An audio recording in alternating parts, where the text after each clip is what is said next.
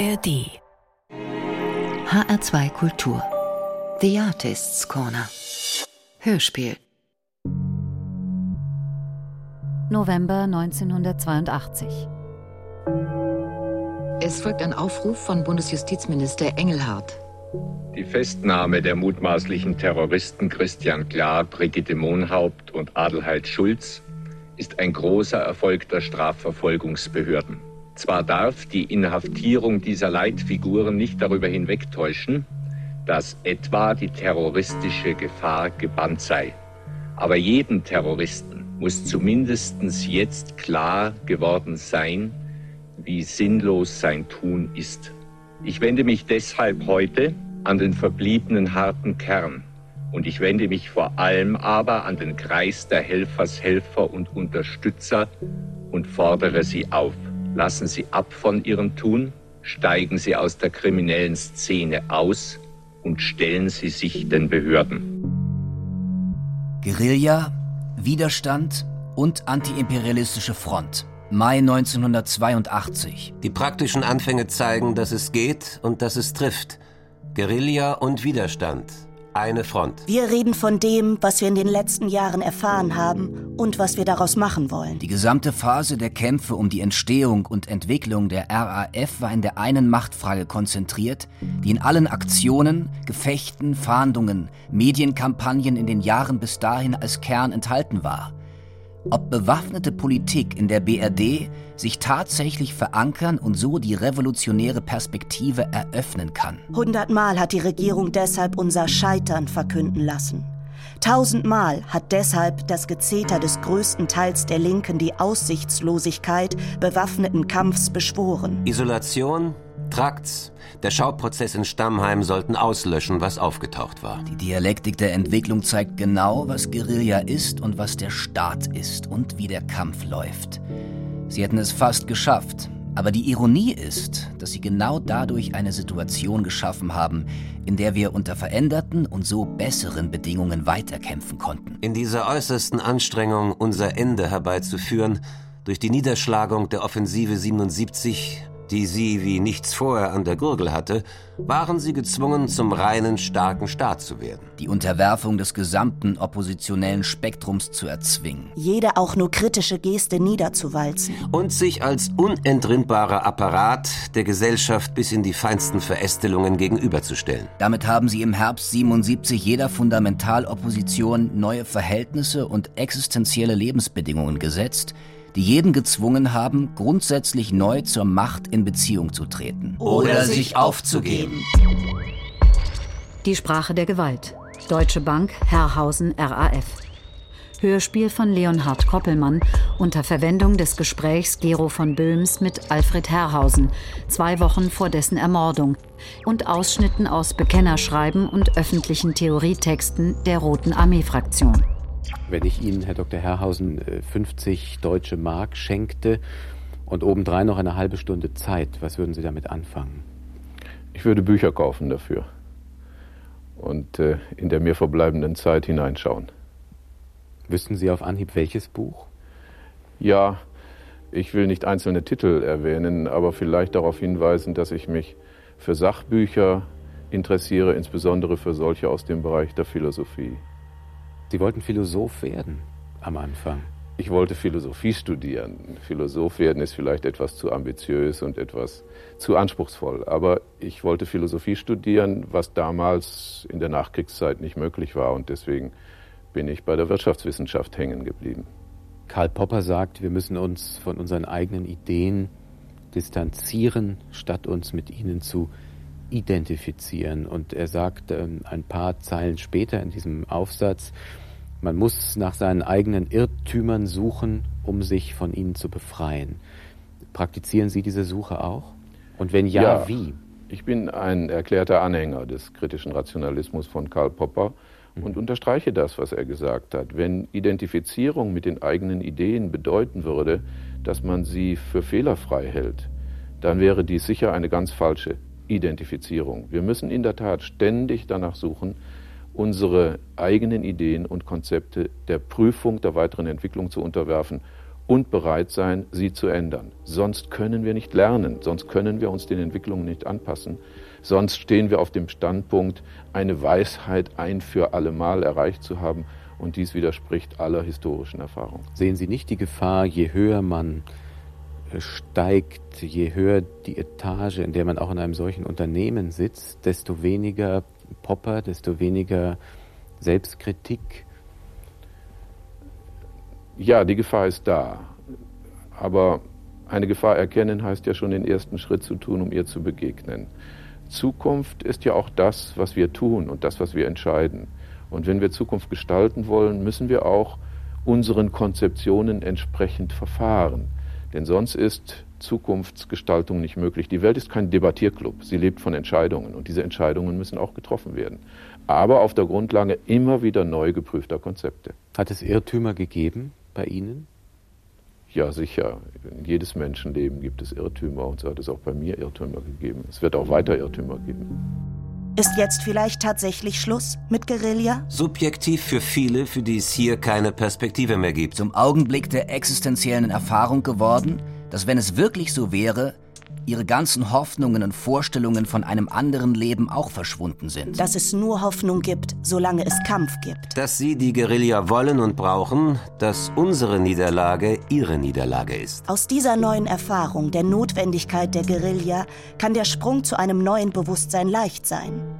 Wenn der Kampf der Guerilla die eigene Sache ist, kann die Verwirklichung davon nur sein, sich selbst, auf welcher Ebene auch immer, politisch und praktisch in den Zusammenhang der Strategie der Guerilla zu stellen. Der Sprung ist das innere, lebendige, in konkreten Personen verkörperte Moment der Veränderung der Bedingungen für den Kampf hier. Für die Entwicklung der revolutionären Front in der Metropole. Das Unternehmen, an dessen Spitze Sie stehen, hat eine Bilanzsumme von 300 Milliarden Mark in etwa. Das ist ein bisschen mehr als der gesamte Haushalt dieser Republik. Es gibt also kaum ein wirklich wichtiges Geschäft, es gibt kaum eine wirklich epochale Entscheidung in der bundesdeutschen Wirtschaft, bei der die Deutsche Bank nicht im Spiel ist. Sie hat ganz hohe Beteiligungen an wichtigen Unternehmen und Sie selbst und Ihre Vorstandskollegen sind in auch wieder sehr wichtigen Aufsichtsräten weiterer bedeutender Firmen strategisch sehr gut verteilt. Das ist ja nicht erst so, seit Alfred Herrhausen an der Spitze der Deutschen Bank steht. Äh, aber über die enorme Macht dieses Hauses durfte vorher nie so richtig gesprochen werden. Warum eigentlich? Zunächst sollte man den Vergleich zwischen unserer Bilanzsumme und dem Budget der Bundesregierung, dem Haushalt der Bundesrepublik nicht überstrapazieren. Gut, aber die Größenordnung ist Gleichwohl ist die Deutsche Bank eine große Bank, nicht gemessen am Marktanteil. Sie hat nur fünf bis sieben Prozent in der Bundesrepublik. Aber gemessen an den Kriterien, mhm. mit denen man die Dimensionen einer Bank zu messen versucht. Daraus wird immer abgeleitet, das, was Sie auch ansprechen, wir seien mächtig und einflussreich. Ich habe sehr früh, schon Anfang der 70er Jahre, gesagt, natürlich hat ein Haus wie die Deutsche Bank auch Macht. Die Frage ist nicht, ob sie Macht hat, denn Banken haben ebenso wie Gewerkschaften, Medien, Parteien, Schulen, Universitäten und Kirchen Macht in unserem ordnungspolitischen Grundmodell. Entscheidend ist, ob wir damit verantwortungsbewusst umgehen. Die Scheu, darüber zu sprechen, hat wohl mit dem Bankgeschäft zu tun. Wir sind zu besonderer Vertraulichkeit verpflichtet. Es gibt so etwas wie ein Bankgeheimnis, wie Sie wissen. Und deswegen haben Banken es bisher nicht sonderlich geschätzt, in den Mittelpunkt öffentlicher Aufmerksamkeit zu geraten. In einer emanzipierten Gesellschaft wie der, in der wir jetzt leben, ist das, glaube ich, anders. Wir müssen uns dieser öffentlichen Aufmerksamkeit stellen. Und wenn wir uns ihr stellen, müssen wir ehrlich sein und zugeben, dass viele Dinge so sind, wie die Öffentlichkeit sie sieht. Eigentlich sollte es, wenn Sie die Öffentlichkeit ansprechen, in der Demokratie Herrschaft nur für eine begrenzte klar definierte Zeit geben. Die Gewalt sollte geteilt sein, so wie das im politischen Bereich ja auch ist. Aber Ihr Einfluss, Ihre Macht, die Macht der Banken, Sie haben es selber gesagt und auch zugegeben, bleibt eigentlich immer gleich. Und ich frage jetzt nicht den Bankenverband, ich frage auch nicht die Deutsche Bank, ich frage den Staatsbürger Alfred Herrhausen, wie er mit dieser Verantwortung umgeht und ob man einer solchen enormen Verantwortung überhaupt gerecht werden kann. Ich hoffe, dass wir ihr gerecht werden. Eine Garantie dafür können wir nicht geben. Wir müssen am Ende unserer Tätigkeit und unseres Lebens Bilanz ziehen. und dann Rechenschaft vor uns selbst und vor anderen ablegen, ob wir dieser Verantwortung gerecht geworden sind. Aber hier gilt das Wort, wer immer strebend sich bemüht, den können wir wahrscheinlich auch erlösen. Wir müssen uns jeden Tag fragen, ob die Entscheidungen, die wir treffen, Verantwortungsbewusstsein widerspiegeln. Das heißt, dem Interesse der Res Publica, der Gemeinheit ebenso dienen wie dem Interesse unserer Kunden, unserer Mitarbeiter und unserer Aktionäre. Hier ist das deutsche Fernsehen mit der Tagesschau.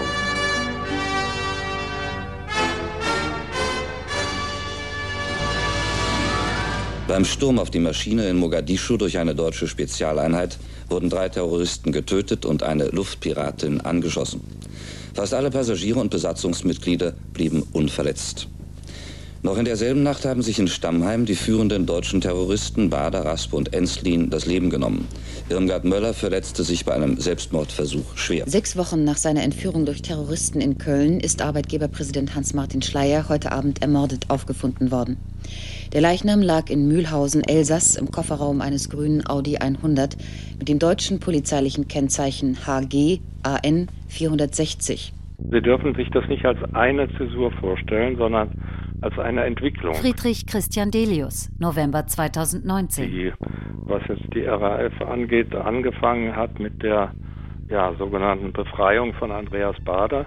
Und das war 1970, als der aus der Haft, wo er saß, in Berlin zu einem Forschungsinstitut begleitet wurde und dann äh, seine Helferinnen kamen und ihn da rausgeschossen haben. Und da fing das ja an und dann steigerte sich das ja nach und nach. Also erst waren es Polizisten und dann waren es andere, die entführt werden sollten. Also das ist ja eine lange Geschichte. Also 77 war der Höhepunkt. Es war nicht die einschneidende Zäsur, die plötzlich da war. Ja, also es gab eine Eskalation äh, auf verschiedenen Seiten, eine Entwicklung. Und ich merkte nur, dass unser einer das immer schwerer sozusagen aufhalten konnte und äh, dass wir auch, wenn wir die RAF von links kritisiert haben, dass wir da nicht gehört wurden. Ja? Und äh, also dass natürlich die damit nicht aufhörten. Die hörten ja nicht auf Argumente. Also diese Erfahrung, dass also Argumente nicht mehr zählten, das hat man oft genug gemacht und äh, man muss das, wie gesagt, als Entwicklung verstehen und nicht als eine plötzliche Zäsur 77. Wir haben 77 Fehler gemacht und die Offensive wurde zu unserer härtesten Niederlage.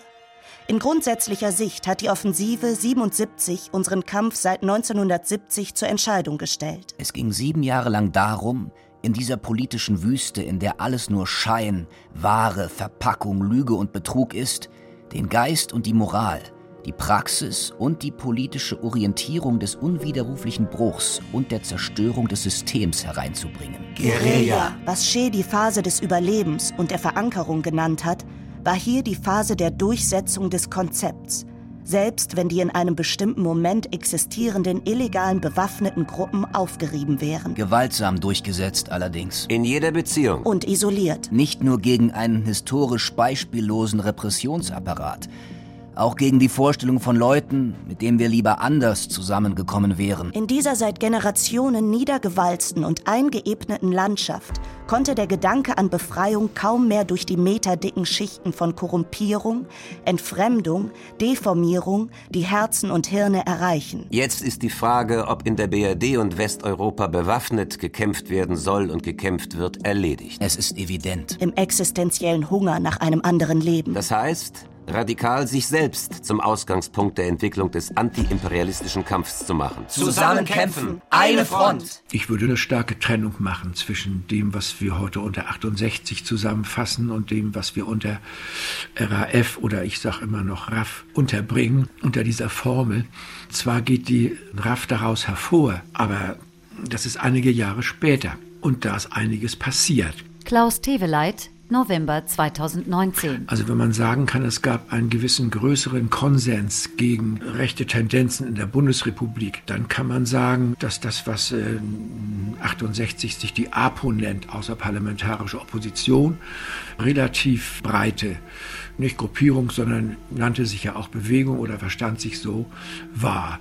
Also das ging äh, durch die äh, Aktion gegen die Notstandsgesetze 68 über den, die engeren linken Zirkelgruppen wie den SDS äh, hinaus.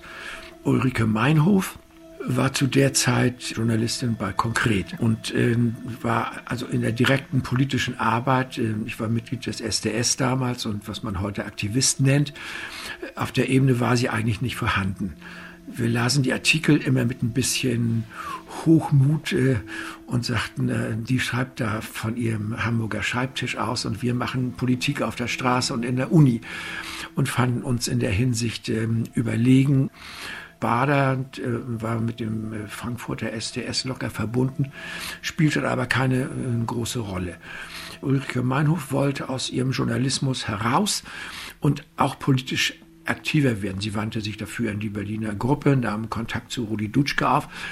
Sie machte das aber in dem Moment, wo diese linke Gruppierung gerade dabei war, sich aufzulösen. Der SDS löste sich Ende 1969 auf, äh, weil zu viele Widersprüche in der Gruppe da waren. Besonders derart, dass ein Teil meinte, man muss unbedingt äh, Betriebsarbeit machen, also nur mit Arbeitern arbeiten und die Arbeit in der Universität und sonstige aufgeben. Und das spaltete die Gruppen. Ein anderer Teil meinte, nein, Hochschulpolitik ist wichtig und was wir hier machen, wir machen das weiter. Also Umstülpung der Fächer, andere Lehrinhalte, Gruppenarbeit durchsetzen und all diese Dinge, Drittelparität. Und äh, darüber löste sich diese Gruppierung auf.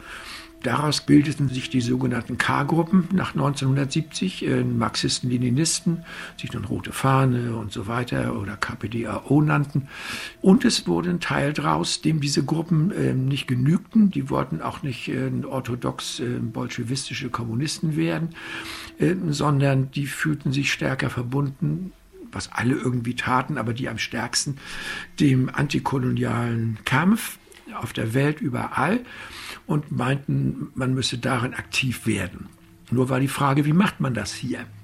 Wie wird man in der Bundesrepublik, äh, die zwar indirekt äh, mit den USA äh, verbunden war, aber nicht mit eigenem Militär, wie macht man hier antikolonialistische Aktionen? Sehr schwierig. Amerikanische Institutionen, Kasernen und so weiter kamen ins Blickfeld. Angriff auf die NATO ne, von Rudi Dutschke 1968 auf dem Vietnamkongress in Berlin gefordert. Ähm, das gab so eine Richtung vor. Und es gab von Anfang an, oder na, solange ich den SDS kenne, immer eine Gruppierung drin oder Richtung drin, die stark pro-palästinensisch und damit auch äh, nicht gleich antisemitisch, aber anti-israelisch war das war eine Richtung, wo sich am ehesten praktisch was äh, machbar erschien im antikolonialen Kampf und eine bestimmte Gruppe, zu der dann Ulrike Meinhof, in Bader, ein paar andere sich zusammentaten, tendierte dahin. Viele von denen waren dann auch in Palästina und machten dort Ausbildungen in Lagern für eine bestimmte Sorte Guerillatätigkeit dass die sich so radikalisierten. Die erste Aktion in der Hinsicht war ja gegen den Konsumterror die Brandstiftung Frankfurter Kaufhausbrand, äh, wo Bader beteiligt war und Ensli die versteckten sich da auch noch nicht, sondern wollten das durchaus auch vor Gericht austragen. Kaufhausbrand sollte eine große Show werden gegen den repressiven Staat und gegen dieses, dass die Leute halt ruhig gestellt werden, damit dass ihnen Konsum erlaubt wird und das macht sie unpolitisch, sie wollen nur noch kaufen. Das resultierte dann in Gefängnisstrafe für Bader. Daraus wurde dann äh, der Versuch einer Gefangenenbefreiung und dabei wurde ein Wachmann erschossen. Und damit war Mord im Spiel und damit äh, musste diese Gruppe in den Untergrund, was sie auch tat. Ne? Und Ulrike Meinhof schloss sich dem an. Wenn man nicht in eine K-Gruppe wollte oder in eine Sponti-Gruppe, und die Sponti-Gruppen waren auch das, was ihr, sie war ja eine orthodoxere, ne, kommunistische Denkerin auf der Ebene, das war auch nichts für sie, dann blieb genau das. Und auf die Weise landete sie bei dieser Gruppierung und die nannte sich dann, wir haben jetzt geschossen, wir sind die bewaffnete Fraktion im internationalen Kampf und nannte sich dann Rote Armee-Fraktion und machte dieses Maschinengewehr-Logo zu ihrem Zeichen und damit war erstmal der Anfang dieser Gruppe gegeben. Mit dem Satz von Ulrike Meinhoff, natürlich darf geschossen werden, war für mich auch, als ich den damals äh, hörte bzw. las, war klar, hier ist eine neue Stufe erreicht. Friedrich Christian Delius. Man muss den Satz sich mal langsam vor Augen führen. natürlich darf geschossen werden. Also diese Gemeinheit dieses Wortes natürlich, ja, das fand ich damals schon so ungeheuer, dass für mich da eine ganz eindeutige Abgrenzung, also spätestens da eingesetzt hat. Die ökonomisch-politisch-soziale Gesamtkrise der imperialistischen Kernländer und der mit den Befreiungskämpfen gleichzeitige Aufstieg der Sowjetunion zu den USA gleichwertigen Großmacht haben das Gesamtkräfteverhältnis aus den Linien Nord-Süd, Ost-West und Staat-Gesellschaft innerhalb der imperialistischen Zentren zu einem zugespitzten, labilen Gleichgewicht zwischen Imperialismus und Befreiung gebracht. Mit anderen Worten, die Instabilität des imperialistischen Systems bedeutet seitdem weltweit eine Situation, in der der Imperialismus mit einer Niederlage an jedem Punkt des Weltsystems oder dem Verlust irgendeiner seiner Machtpositionen ob es um eine militärstrategische Position geht, wie südliches Afrika, Nahe Osten, oder die Verfügung über eine ökonomische Komponente, wie Öl, strategische Rohstoffe, technologischer Vorsprung. Oder die politische Dominierung einer geografischen Region wie Mittelamerika, Golf, in die endliche Krise des Systems kippen kann. Für den antiimperialistischen Kampf heißt das, dass die Kämpfe an allen Linien jetzt parallel geführt werden müssen. Es sind verschiedene Abschnitte einer einzigen Front. Und als Kämpfe, die Seite an Seite geführt werden, wird jeder Abschnitt, so auch der westeuropäische, nur aus seiner eigenen Kraft, aus seiner besonderen Entwicklung und seinen besonderen aktuellen und historischen Bedingungen wirklich zur zur Front, die den Imperialismus erschüttern kann. Es ist ja immer ein Mangel gewesen dieser Gruppe, dass ein richtiges theoretisches Konstrukt äh, nicht dahinter war. Also jedenfalls nicht im Sinne von Umsetzbarkeit. Klaus Teveleit, November 2019. Es gab viele Leute Anfang der 70er, die äh, es vollkommen richtig fanden, dass man zum Beispiel Geld sammelte für einen Vietcong. Dort ist antikolonialer Kampf. Vietnam ist von den Amerikanern besetzt, vorher von den Franzosen, in vielen Teilen Afrikas ähnliche Dinge. Die Diskussion war, kann man die von hier unterstützen mit Waffen oder nicht?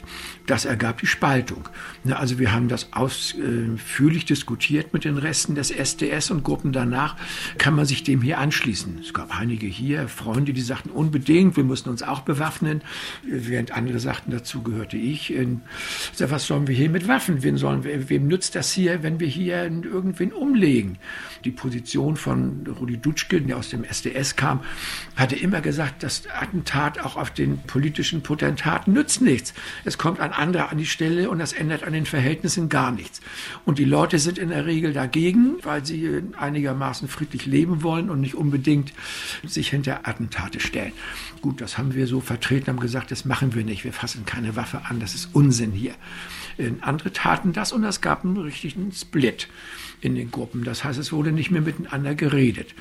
Und äh, die anderen sagten, antikolonialer Kampf, wir sind Teil davon, ließen sich zum Teil ausbilden in Lagern oder machten das hier, aber fingen an, Waffen zu horten, Waffen zu sammeln für irgendeinen Tag X, für die mögliche Revolution, von denen äh, Leute, die hier ein bisschen vernünftig waren.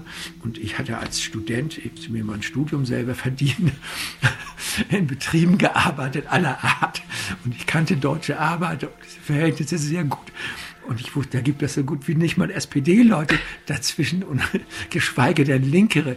Und hier jetzt von der proletarischen Revolution zu fantasieren, fand ich einen derartigen richtigen Blödsinn. Das hieß nur, die kannten die Leute auch gar nicht, die sie da revolutionieren wollten oder dachten, die kriegen sie hinter sich. Insofern tatsächlich realitätsfremd.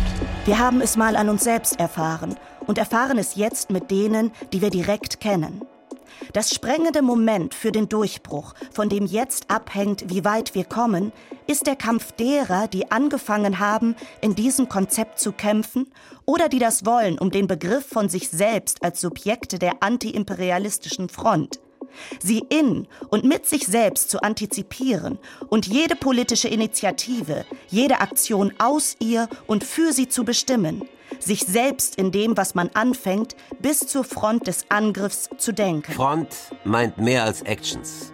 Front, also Kämpfe, die in ihren gemeinsamen Zielen zu einem Kampf werden und von daher sich politisch und praktisch verbinden können, wird im westeuropäischen Zentrum in vielen Gestalten leben. Die antiimperialistische Front in der BRD jetzt? Das sind militärische Angriffe, einheitliche, koordinierte, militante Projekte, die darauf aus sind, die imperialistische Strategie zu durchkreuzen. Die Situation ist, dass es tatsächlich offen ist, wie die Geschichte jetzt verlaufen wird. Der US-Imperialismus kann in seiner historischen Krise, in der es seit 40 Jahren zum ersten Mal um seine Existenz geht, zu den äußersten Mitteln greifen und wird das auch tun, wenn das System in die unkalkulierbare Krise rutscht und wenn sie nicht daran gehindert werden. Das hat angesichts seines nuklearen Vernichtungspotenzials allerdings eine katastrophische Perspektive, die zu fürchten wir, die international Unterdrückten und Ausgebeuteten, keinen Grund haben. Denn bedeutet sie in jedem Fall das Ende des Imperialismus, so bedeutet der Imperialismus in jedem Fall unser Ende. Mittelstreckenraketen, Neutronenbombe, konventionelle Hochrüstung. Unsere Haltung zur Perspektive nuklearer Vernichtung ist erstens, dass wir sie nicht fürchten und zweitens, dass wir sie nur durch den revolutionären Krieg verhindern können und verhindern werden. Alfred Herrhausen im Gespräch mit Gero von Böhm, wenige Wochen vor seiner Ermordung durch die RAF im November 1989. Verantwortung, ich würde gern noch ein bisschen dabei bleiben und Sie noch mal ganz persönlich fragen. Sie sind ja auch Aufsichtsratsvorsitzender von Daimler-Benz, das Konzerngebilde, das aus Daimler-Benz und MBB nach der Fusion dieser beiden Unternehmen entsteht, wird ja doch eine sehr beherrschende Position in der westdeutschen Wehrwirtschaft, Waffenwirtschaft, wie immer man das nennen will, haben. Und das muss doch eigentlich heißen, Unternehmensziel, Doppelpunkt, mehr Waffen. Wie können Sie das mit einem Gefühl für Verantwortung in dieser Zeit vereinbaren? Genau das Gegenteil ist der Fall und auch genau das Gegenteil wird angestrebt. Erlauben Sie mir eine Vorbemerkung. Die Amerikaner sprechen nie von Rüstung, sondern immer von Verteidigung, immer von Defense. Ich meine, wir sollten uns daran ein Beispiel nehmen. Wir haben uns dazu entschlossen, der NATO anzugehören mit einer eigenen Bundeswehr. Und ich meine, wir müssen diese Bundeswehr und die NATO auch in den Stand setzen, ihre Aufgabe zu erfüllen. Das heißt, wir brauchen wehrtechnische Mittel und Instrumente. Das kann aber nicht heißen, dass wir gegen Abrüstung wären, weil dies unter Umständen die geschäftlichen Aussichten mindern würde. Der Vorstand und der Aufsichtsrat von Daimler-Benz haben gefragt und ungefragt immer sehr deutlich zum Ausdruck gebracht, dass unser Ziel nicht darin besteht, den Anteil der Wehrtechnik zu vergrößern, sondern dass unser Ziel darin besteht, ihn zu verkleinern. Dafür ist äh, sehr viel Forschung nötig, beispielsweise. Ja, Forschung nicht nur auf dem Gebiet von Wehrtechnik, sondern Forschung in Sonderheit auf dem Gebiet der zivilen Technologie. Diese Forschung wird ja auch betrieben und in einem großen Konzern sind mehr Mittel zur Verfügung, um diese Forschung zu betreiben. Äh, das kann doch nur funktionieren in dem Moment, wo Sie das Gefühl haben, jetzt können wir auch in anderen Bereichen was verdienen. So lange aber müssen es die Waffen sein. Und da interessiert mich einfach wirklich, ob Sie sich über diesen Zusammenhang wieder als Staatsbürger Alfred Herrhausen tatsächlich Gedanken machen. Ich kann Ihnen nur sagen, dass ich mir sehr viel Gedanken mache darüber, ob Sie das glauben und mir abnehmen, ist eine andere Frage, denn beweisen kann man sowas ja nicht. Ich habe bei der Konzeption des neuen Konzerns immer darauf hingewiesen, dass wir alles tun müssen, um zu unterstützen, was an Abrüstungsbestrebungen sowohl im Westen als auch im Osten praktiziert wird, ohne Rücksicht auf unsere geschäftlichen Interessen, wenn sie denn mit Wehrtechnik verbunden wären. Gerade deswegen betone ich die Notwendigkeit der zivilen Forschung. Andererseits muss man eines sehen, wir brauchen eine industrielle Ordnung für große Bereiche äh, des wehrtechnischen Sektors, in Sonderheit für den Bereich der Luft- und Raumfahrt. Und eine solche Ordnung kann nicht mehr in den Dimensionen der Bundesrepublik hergestellt werden. Sie muss europäisch gedacht sein. Und die Ordnung, die sich bei Daimler-Benz MBB jetzt vollzieht, die wir einleiten, ist eine Vorstufe zur europäischen Ordnung dieser großen, technologisch wichtigen Bereiche.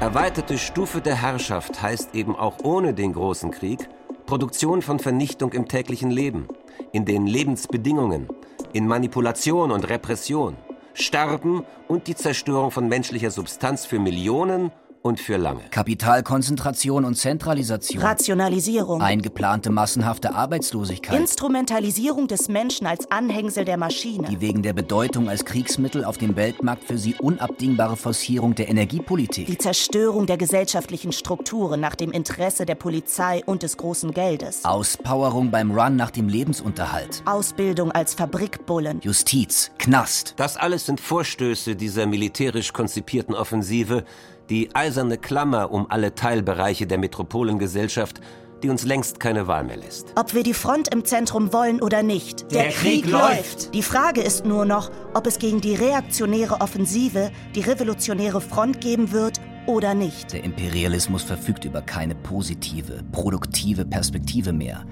Es ist nur noch die von Zerstörung. Das ist der Kern der Erfahrung, die die Wurzel der neuen Militanz in allen Lebensbereichen ist. Materiell in der ökonomischen Lebensgrundlage, in Rüstung und atomaren Kriegsplänen, die der natürlichen und sozialen Lebensbedingungen und in der Person selbst, wo Entfremdung und Erdrückung in massenhafte Deformierung und Abtöten von individuellem Reichtum des Denkens, Fühlens, der Persönlichkeitsstruktur umgeschlagen ist. Die meisten verzweifeln daran. Soweit hat der Imperialismus in den Zentren seine Herrschaft perfektioniert und systematisiert, dass sie die Kraft zum Widerstand nicht mehr finden. Steil ansteigende Selbstmorde. Flucht in Krankheit. Suff, Pillen, Drogen. Das ist die Reaktion auf die Wirklichkeit aus der langen Geschichte von Niederlagen, Ertragen und Leiden aus der Entpolitisierung, in der die äußere Gewalt nicht mehr als die Ursache gesehen werden kann. Aber aus dieser Dimension des Elends kommt jetzt auch die existenzielle Tiefe der Kämpfe und der Hass. Das ist nicht mehr die spontane, kurze Wut. Die ist in den ganzen Jahren verbrannt. Das ist der Boden, aus dem sich jetzt im Zentrum die revolutionäre Front entwickelt. Die Front ist Entwicklung des politischen und praktischen Zusammenhangs des Angriffs gegen die imperialistische Macht. Oder, Oder sie ist nichts. Wovor haben Sie Angst? Kennen Sie dieses Gefühl? Als Gefühl des persönlichen Erschreckens nicht, äh, mehr als Gefühl einer Sorge um langfristige Entwicklungen. Es ist vielleicht keine Angst, es ist Problembewusstsein. Das Bewusstsein, dass bei allem guten Willen oder vielleicht manchmal sogar wegen des guten Willens die Menschen zu ungeduldig sind und zu wenig gründliche Analyse an den Tag legen und Begriffe falsch interpretieren und damit zu falschen Schlussfolgerungen kommen.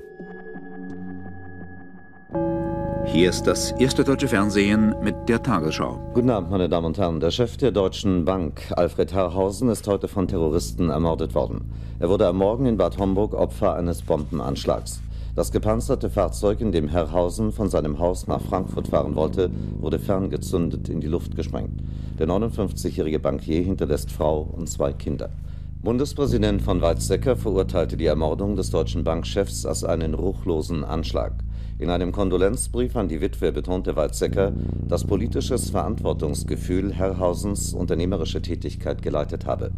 Alfred Herrhausen war nicht nur der mit Abstand bekannteste und mächtigste deutsche Bankier. Sechs Sitze hatte er in deutschen Aufsichtsräten, so als Vorsitzender bei Daimler. Er war vermutlich der einflussreichste Spitzenmanager in der Bundesrepublik, aber nach den Worten von Fiat-Chef Agnelli auch ein Vorbild für Europa. Herrhausen hatte sich mit eigenen Vorschlägen für die Reformen in Osteuropa eingesetzt und sich gegen Widerstände anderer Banken für einen Schuldenerlass zugunsten von Entwicklungsländern ausgesprochen. Anschlag auf Alfred Herrhausen. Erklärung vom 2. Dezember 1989. Die revolutionären Prozesse sind die Erfahrungen, die aus der Agonie zwischen Leben und Tod heraus hin zu einem entschlossenen Kampf für das Leben geführt werden. Am 30.11.1989 haben wir mit dem Kommando Wolfgang Beer den Chef der Deutschen Bank Alfred Herrhausen hingerichtet. Mit einer selbstgebauten Hohlladungsmine haben wir seinen gepanzerten Mercedes gesprengt. Durch die Geschichte der Deutschen Bank zieht sich die Blutspur zweier Weltkriege und millionenfacher Ausbeutung. Und in dieser Kontinuität regierte Herrhausen an der Spitze dieses Machtzentrums der deutschen Wirtschaft. Er war der mächtigste Wirtschaftsführer in Europa. Deutsche Bank. Das ist quer durch Westeuropa und in weiten Teilen der Welt zum Symbol für die Macht und Herrschaft geworden, die überall frontal mit den fundamentalen Interessen der Menschen nach einem Leben in Würde und Selbstbestimmung zusammenstößt. Unter Harhausens Regie hat sich die Deutsche Bank zur europaweit größten Bank aufgeschwungen und dominiert die wirtschaftliche und politische Entwicklung. Sie hat ihr Netz über ganz Westeuropa geworfen und steht an der Spitze der faschistischen Kapitalstruktur, gegen die sich jeder Widerstand durchsetzen muss. Seit Jahren bereitet sie den Einbruch in die Länder Osteuropas vor. Jetzt stehen sie und andere lauernd in den Startlöchern, um auch die Menschen dort wieder dem Diktat und der Logik kapitalistischer Ausbeutung zu unterwerfen. Harrhausens Pläne gegen die Länder im Trikont, die selbst in linksintellektuellen Kreisen als humanitäre Fortschrittskonzepte gepriesen werden, sind nichts anderes als der Versuch, die bestehenden Herrschafts- und Ausplünderungsverhältnisse längerfristig zu sichern. Sie verlängern und verschärfen noch weiter die Leiden der Völker. Es ist weltweit eine destruktive Entwicklung, die der Imperialismus zur Sicherung seiner Profit- und Machtpositionen produziert. Völkermord, Hunger, Erniedrigung, Existenzunsicherheit und umfassende Zerstörung. So schafft er eine im Kern einheitliche Situation, die überall existenzielle Dimension angenommen hat.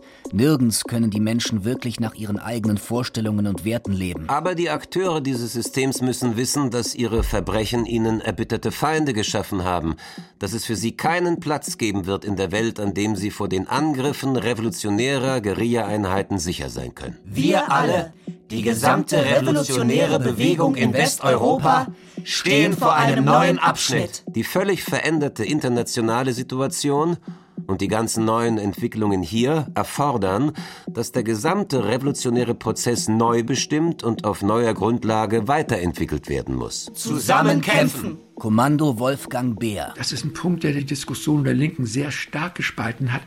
Ich habe das nicht begriffen, dass Leute anfangen konnten, offen für bewaffnete Gewalt zu argumentieren, mit Blick auf die Nazi-Geschichte in Deutschland.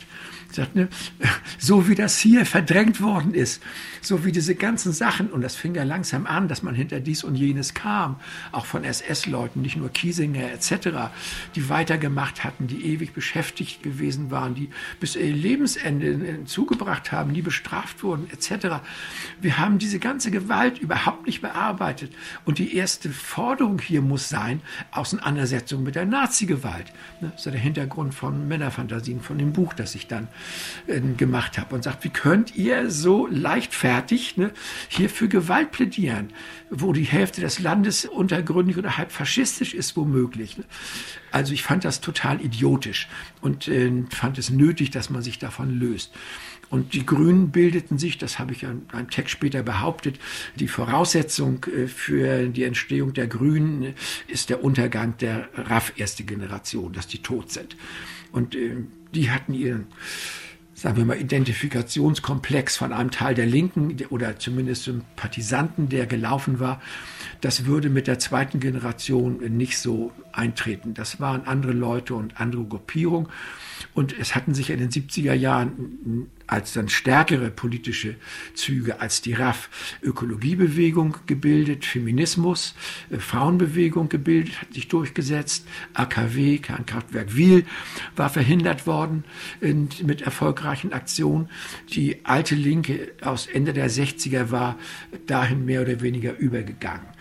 Nicht RAF-Linie und daraus bildeten sich die Grünen mit denen ich zuerst äh, auf dieser Ebene, obwohl ich bin nach dem SDS nie mehr eine politische Gruppe eingetreten, die hatten erstmal meine Sympathie als friedliche linke Gruppierung. Sagte, wenn es eine Revolution, Änderung der Lebensverhältnisse geben soll, geht das nur über Feminismus und geht das nur über Abbau von gesellschaftlicher Gewalt und da ist Ökologie ein Teil davon. Also auf der Ebene kann man arbeiten. Nicht mit der Raffe, nicht mit Waffen, Leute, lasst den Scheiß sein. Die 80er Jahre, Herr Dr. Herrhausen, waren geprägt von der eigentlich doch erschreckenden Erkenntnis, dass uns Menschen vermutlich nicht mehr viel Zeit bleibt, auf diesem Globus Ordnung zu schaffen. Die Natur, die wir glaubten, immer weiter bezwingen zu können, fängt allmählich an zurückzuschlagen. Und man kann nicht ausschließen, dass die Spezies Mensch irgendwann genauso wie 99,9 Prozent aller Arten vor uns von diesem Erdball verschwinden wird. Was ist zu tun, um diese Entwicklung aufzuhalten? Und es geht wahrscheinlich darum, wie Biedenkopf jetzt gerade gesagt hat, Räume, die wir uns einmal erschlossen haben, tatsächlich zu begrenzen. Da sind wir an einer ganz wichtigen Nahtstelle in unserer Geschichte angekommen. Bewusstsein so zu verändern, dass aus dieser Begrenzung ein neues Gefühl für Freiheit wird und Freiheit dann eben nicht nur als Konsumfreiheit. Halten Sie es für möglich, dieses Rad noch einmal anzuhalten? Schauen Sie, Freiheit und Verantwortung sind siamesische Zwillinge.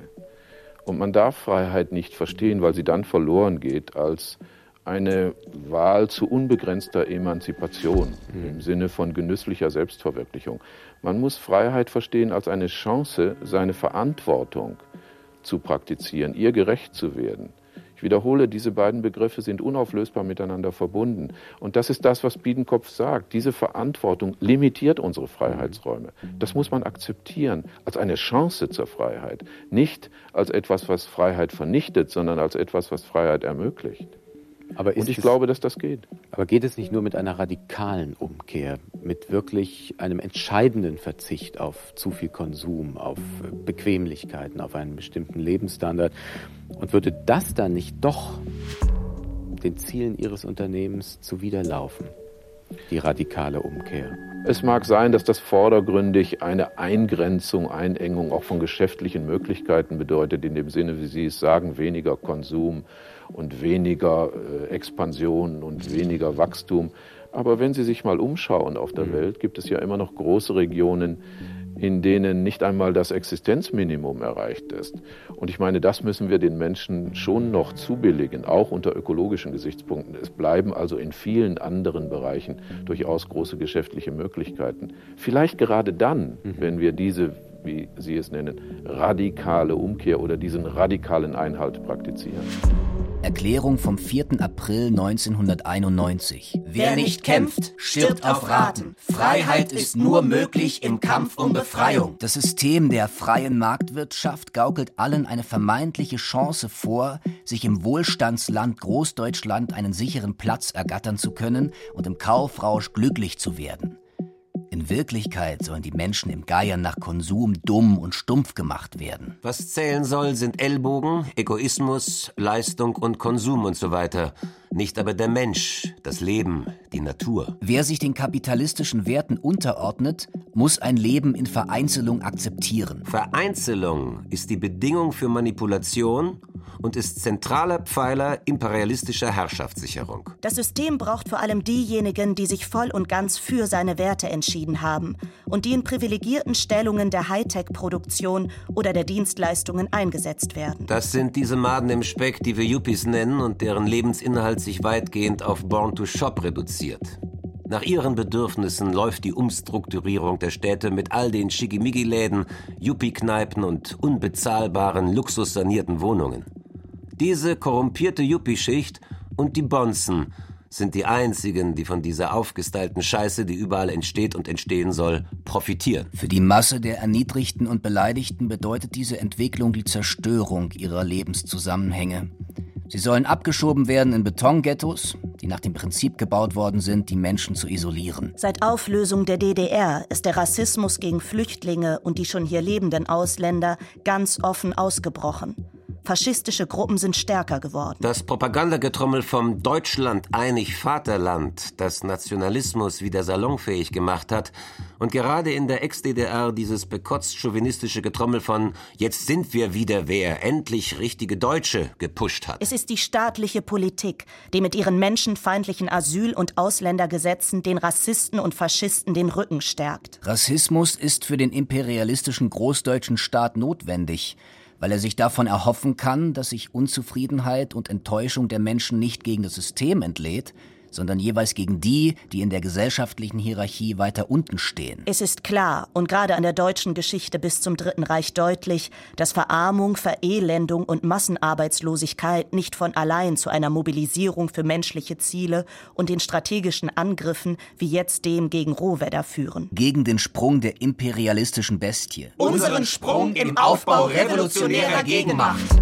Sie haben sehr früh schon angefangen, sich nach Osten zu orientieren. Sie sind sehr früh schon auch mit Helmut Kohl zu Gorbatschow gereist und haben versucht, äh, dessen Intentionen kennenzulernen. Und vermutlich sind Sie von den Aufbrüchen jetzt im Osten gar nicht so sehr überrascht.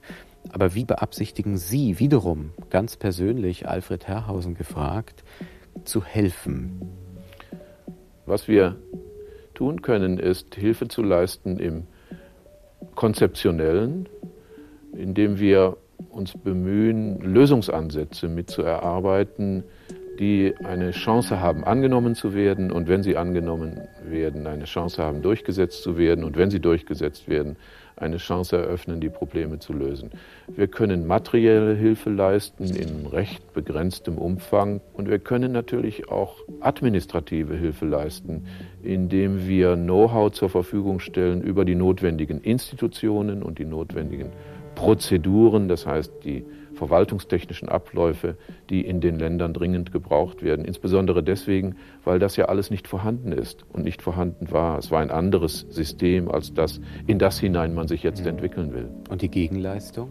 Ich glaube, die Gegenleistung darf nicht äh, im Sinne eines Do und Des wie bei einem Geschäft verstanden werden. Die Gegenleistung ist, dass auch in diesen Ländern eine Entwicklung Platz greift, die Freiheit, Wohlstand, Lebensstandard mit sich bringt und damit eine solidere Grundlage für das abgibt, was ich vorhin mit dem Kontext der einen Welt angesprochen habe. Es müssen die ideologischen Barrieren verschwinden und wir müssen versuchen, eine Gesellschaft auch in den Ostblockstaaten zu erreichen, die den Wertvorstellungen nahe kommt, denen wir folgen. Mich hat äh, interessiert, wie sich Feminismus entwickelt, wie sich die Grünen entwickeln und, und äh, wie sich Beziehungen entwickeln. Also das war mir beim Schreiben von Männerfantasien und danach und äh, besonders durch Zusammenleben mit meiner Frau und äh,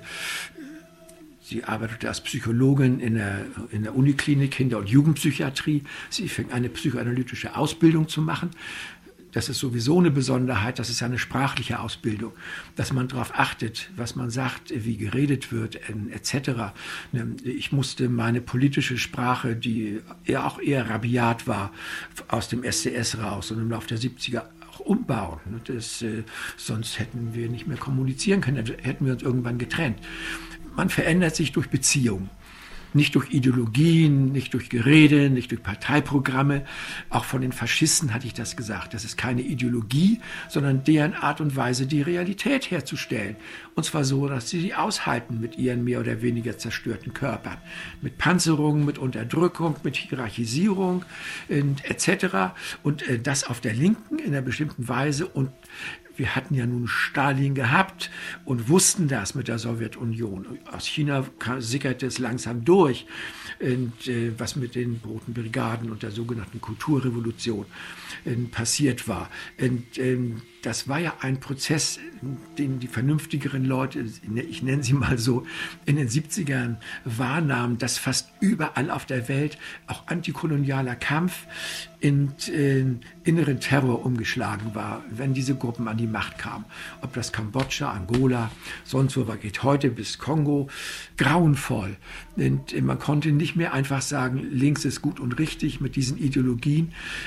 Man musste sich davon zurückziehen und sagen, Entwicklung geht außerhalb davon, auch außerhalb von Parteien. Die gesamte Generation der Studentenbewegung, von denen äh, die 95 Prozent überhaupt nichts mit dieser RAF-Gewalt zu tun hatten oder zu tun haben wollten.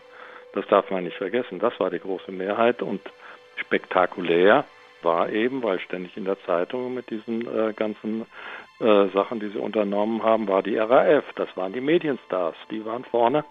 Und aus dem Grunde wird noch heute mehr über die geredet, als jetzt die äh, vielen wackeren Leute, die andere sehr gute Arbeit gemacht haben, die Kinderläden gegründet haben in der Zeit, die äh, die Frauenbewegung, die damals aufkam und das äh, alles, alles andere, was wir in den Verlagen gemacht haben und so weiter. Das ist alles nicht spektakulär und deswegen kommt es in der Wahrnehmung wenig vor. Und deswegen muss man sich auch hüten vor solchen schlanken Erklärungen. An alle, die auf der Suche nach Wegen sind, wie menschenwürdiges Leben hier und weltweit an ganz konkreten Fragen organisiert und durchgesetzt werden kann. April 1992. Das ist auch unsere Suche. Wir, die RAF, haben seit 89 angefangen, verstärkt darüber nachzudenken und zu reden, dass es für uns wie für alle, die in der BRD eine Geschichte im Widerstand haben, nicht mehr so weitergehen kann wie bisher. Wir haben aus den verschiedensten Gründen keine Anziehungskraft mehr für die Menschen hier entwickelt, die gemeinsames Handeln möglich macht. Als einen zentralen Fehler haben wir gesehen, dass wir viel zu wenig auf andere, die hier auch aufgestanden waren, zugegangen sind und auf die, die noch nicht aufgestanden waren, gar nicht. Uns ist klar geworden, dass wir die Leute suchen müssen und dass es so nicht weitergeht, dass wir als Guerilla alle Entscheidungen allein treffen und erwarten, dass die anderen sich an uns orientieren. Wir haben das zwar oft anders formuliert, aber die Realität war so. Wir hatten unsere Politik ganz stark auf Angriffe gegen die Strategien der Imperialisten reduziert und gefehlt hat die Suche nach unmittelbaren positiven Zielen und danach, wie eine gesellschaftliche Alternative hier und heute schon anfangen kann zu existieren.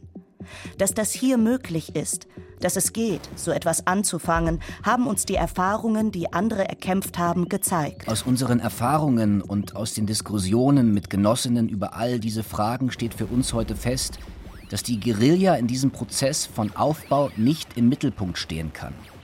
Gezielt tödliche Aktionen von uns gegen Spitzen aus Staat und Wirtschaft können den jetzt notwendigen Prozess im Moment nicht voranbringen, weil sie die gesamte Situation für alles, was in Anfängen da ist und für alle, die auf der Suche sind, eskalieren. Wir haben uns entschieden, dass wir von uns aus die Eskalation zurücknehmen. Das heißt, wir werden Angriffe auf führende Repräsentanten aus Wirtschaft und Staat für den jetzt notwendigen Prozess einstellen. Wir haben von uns aus jetzt mit der Rücknahme der Eskalation aus der Auseinandersetzung einen Schritt gemacht, um diesen politischen Raum aufzumachen.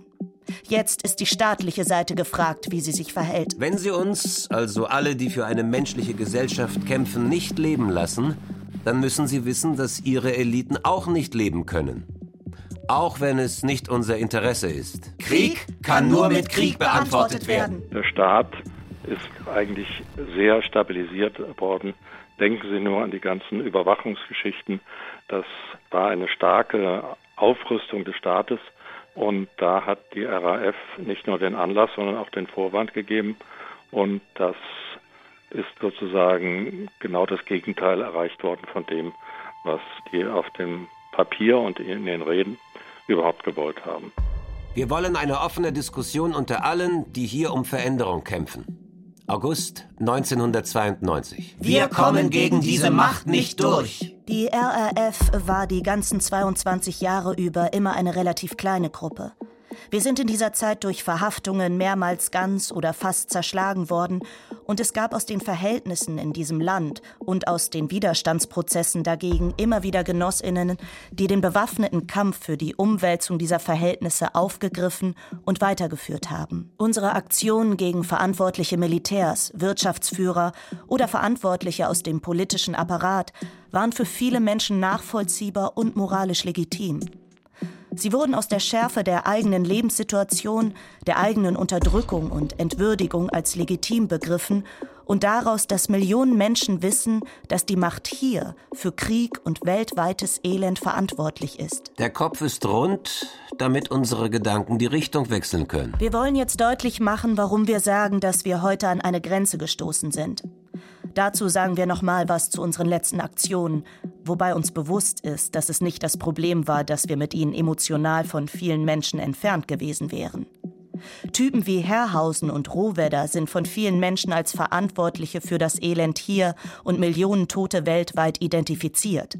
Viele haben sich über diese Aktionen gefreut. Wir sind 89 davon ausgegangen, dass sich Großdeutschland zur Weltmacht aufschwingen wird und natürlich davon, dass die Umbrüche im internationalen Kräfteverhältnis die Ausgangsbedingungen für die revolutionären Bewegungen weltweit verändern und verschärfen. Wir haben die Resignation und die Ohnmachtsgefühle, die 89 große Teile derer erfasst hatten, die an den Kampfprozessen vorher beteiligt waren und die zu einem rasanten Zerfallsprozess von Widerstandsstrukturen bzw. zu einer großen Ratlosigkeit bei vielen geführt haben, vollkommen unterschätzt. Es ist dann 90 immer schärfer zu der reaktionären, nationalistischen und rassistischen Mobilisierung gekommen, die mittlerweile schon zu vielen Toten und auf der Straße erschlagenen Flüchtlingen geführt hat.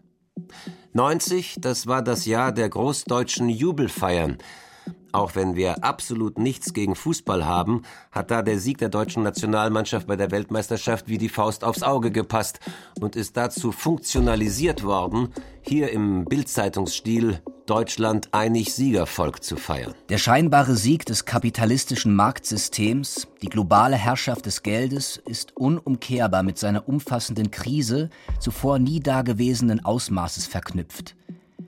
Sie können den Widerspruch, der zwischen der Konkurrenz der Ökonomien, der Logik des Kapitalsystems und der Weltarmut und der weltweiten Vernichtung der Natur aufbricht, nicht lösen. Die weltweiten Flüchtlingsbewegungen, die das Kapital kaum noch kontrollieren kann, bewegen sich in zunehmendem Maße auf die Metropolen zu. Auch hier hat es lange nicht mehr so viele Streiks, Demonstrationen und Werksbesetzungen gegen das ständige Zurückrollen von ehemals erkämpften sozialen Rechten und Errungenschaften der Menschen gegeben, wie in den letzten zwei Jahren. In der BRD sind wir heute mit einer Situation konfrontiert, in der die Hochtechnologisierung immer mehr Menschen arbeitslos macht und für die, die sie noch brauchen, die Arbeitsbedingungen immer unerträglicher macht. Während die permanente Steigerung der Produktivität den Eliten weiterhin hohe Profitraten garantiert, hat sich der Druck auf die Arbeitenden gesteigert. Sie sind nicht nur Sklavinnen der Maschinen und Computer. Es steigt der Zwang zu mehr Leistung, zur Flexibilität, das heißt die Bereitschaft dazu, alle Lebenszusammenhänge dem Funktionieren im Job unterzuordnen. Obwohl die BRD eines der reichsten Länder der Welt ist, gibt es hier heute wachsende Wohnungsnot, Mieten, die einen hohen Teil der Löhne fressen und circa eine Million Obdachlose. Immer mehr leben von Sozialhilfe und selbst der Staat muss heute die Existenz von Altersarmut zugeben. Der Kapitalismus hat die sozialen Werte durch das Streben nach Profit dem Geld als höchstem Wert ersetzt. Alles soll käuflich, jedes Problem mit Geld zu lösen und jedes Bedürfnis mit irgendwelchen Waren zu befriedigen sein. Das ist die Ideologie des Kapitals, eine Grundvoraussetzung für den Bestand dieses Systems. Ihr Verhältnis gegenüber denen, die da rausbrechen wollen und sich für eine andere Wirklichkeit organisieren, ist entsprechend. Niederknüppeln, einsperren, ausmerzen. Die Krise des Kapitals und die Krise des Proletariats brachten schon einmal den Faschismus hervor. Es ist wichtig, die Gefahr, die in der zugespitzten Situation liegt, zu sehen. Reaktionäre und rassistische Mobilisierung im Inneren, in der das Soziale unter den Menschen abgetötet ist, ist für den deutschen Staat, der im Konkurrenzkampf des internationalen Kapitals die Führung in der Welt anstrebt, Voraussetzung, die Vernichtungspolitik gegen die Völker weiter zu eskalieren. Es ist unsere Verantwortung, die Gegenmacht aufzubauen, die in der Lage ist, auch das zu verhindern. Welches ist eine Einsicht, die Sie aus den 80er Jahren mitnehmen und gerne in die 90er Jahre hineintragen würden, so wie Sie eben gesagt haben? Eine Einsicht ist, äh, und ich meine, dass es auf die ankommt, nicht zuletzt auch im Sinne dessen, was wir vorhin besprochen haben, Ökologie, dass wir im Grunde genommen schon in dem Kontext der einen Welt leben. Wir sind eigentlich nicht mehr geschieden voneinander. Das, was an irgendeiner Stelle der Welt passiert, hat sofort einen unmittelbaren Einfluss auf viele andere Stellen der Welt. Und so gesehen ist es bereits ein Globus, ist es bereits eine Welt, in der wir leben, in der wir deswegen auch nicht nur für uns Verantwortung empfinden dürfen, sondern für alle anderen gleichzeitig auch. Dann sollte man annehmen, dass dieser Alfred Herrhausen jetzt als nächstes eine große Aktion für den tropischen Regenwald startet. Ich habe gerade in Washington anlässlich der Weltbanktagung einen Vorschlag gemacht, in dem ich gesagt habe, die Länder, in denen die Großbiotope nun einmal sind, mhm. und der Regenwald spielt hier natürlich eine ganz wichtige Rolle in Brasilien, müssten eigentlich diese Großbiotope als ein Treuhandgut der ganzen Menschheit verstehen und müssten demzufolge auch treuhänderisch tätig sein für die ganze Menschheit. Es ist ja eine irrige Annahme zu meinen, dies sei ein nationales Eigentum, über das auch nur die nationalen Regierungen verfügen dürften, je nach ihren Interessen. Mein Hinweis auf den Kontext der einen Welt macht eigentlich deutlich, dass man bei all dem die Interessen aller anderen mit berücksichtigen muss. Und wenn man, wie das bei den großen Wasserstraßen der Welt ja. der Fall ist, auch die Großbiotope, wie zum Beispiel den Regenwald oder die Savanne oder die Antarktis, als ein Treuhandgut aller verstehen würde, würde man zu anderen praktischen Schlussfolgerungen kommen. Wird Ihr Vorschlag aufgenommen? Wie werden Sie da jetzt ganz konkret äh, weiter Ich hoffe, Verfahren. dass er aufgenommen wird. Ich werde mich bemühen, ihn überall dort zu wiederholen, wo eine Kompetenz vorhanden ist, um ihn aufzunehmen und umzusetzen. Man darf auch hier sich keine Illusionen machen. Das sind erneut langfristige Prozesse, die äh, nicht schnell ablaufen, aber die man deswegen ständig wieder neu in Gang setzen müssen, damit sie ein eigenes Momentum bekommen. Und ich hoffe, dass man am Ende zu einer solchen Einsicht kommt.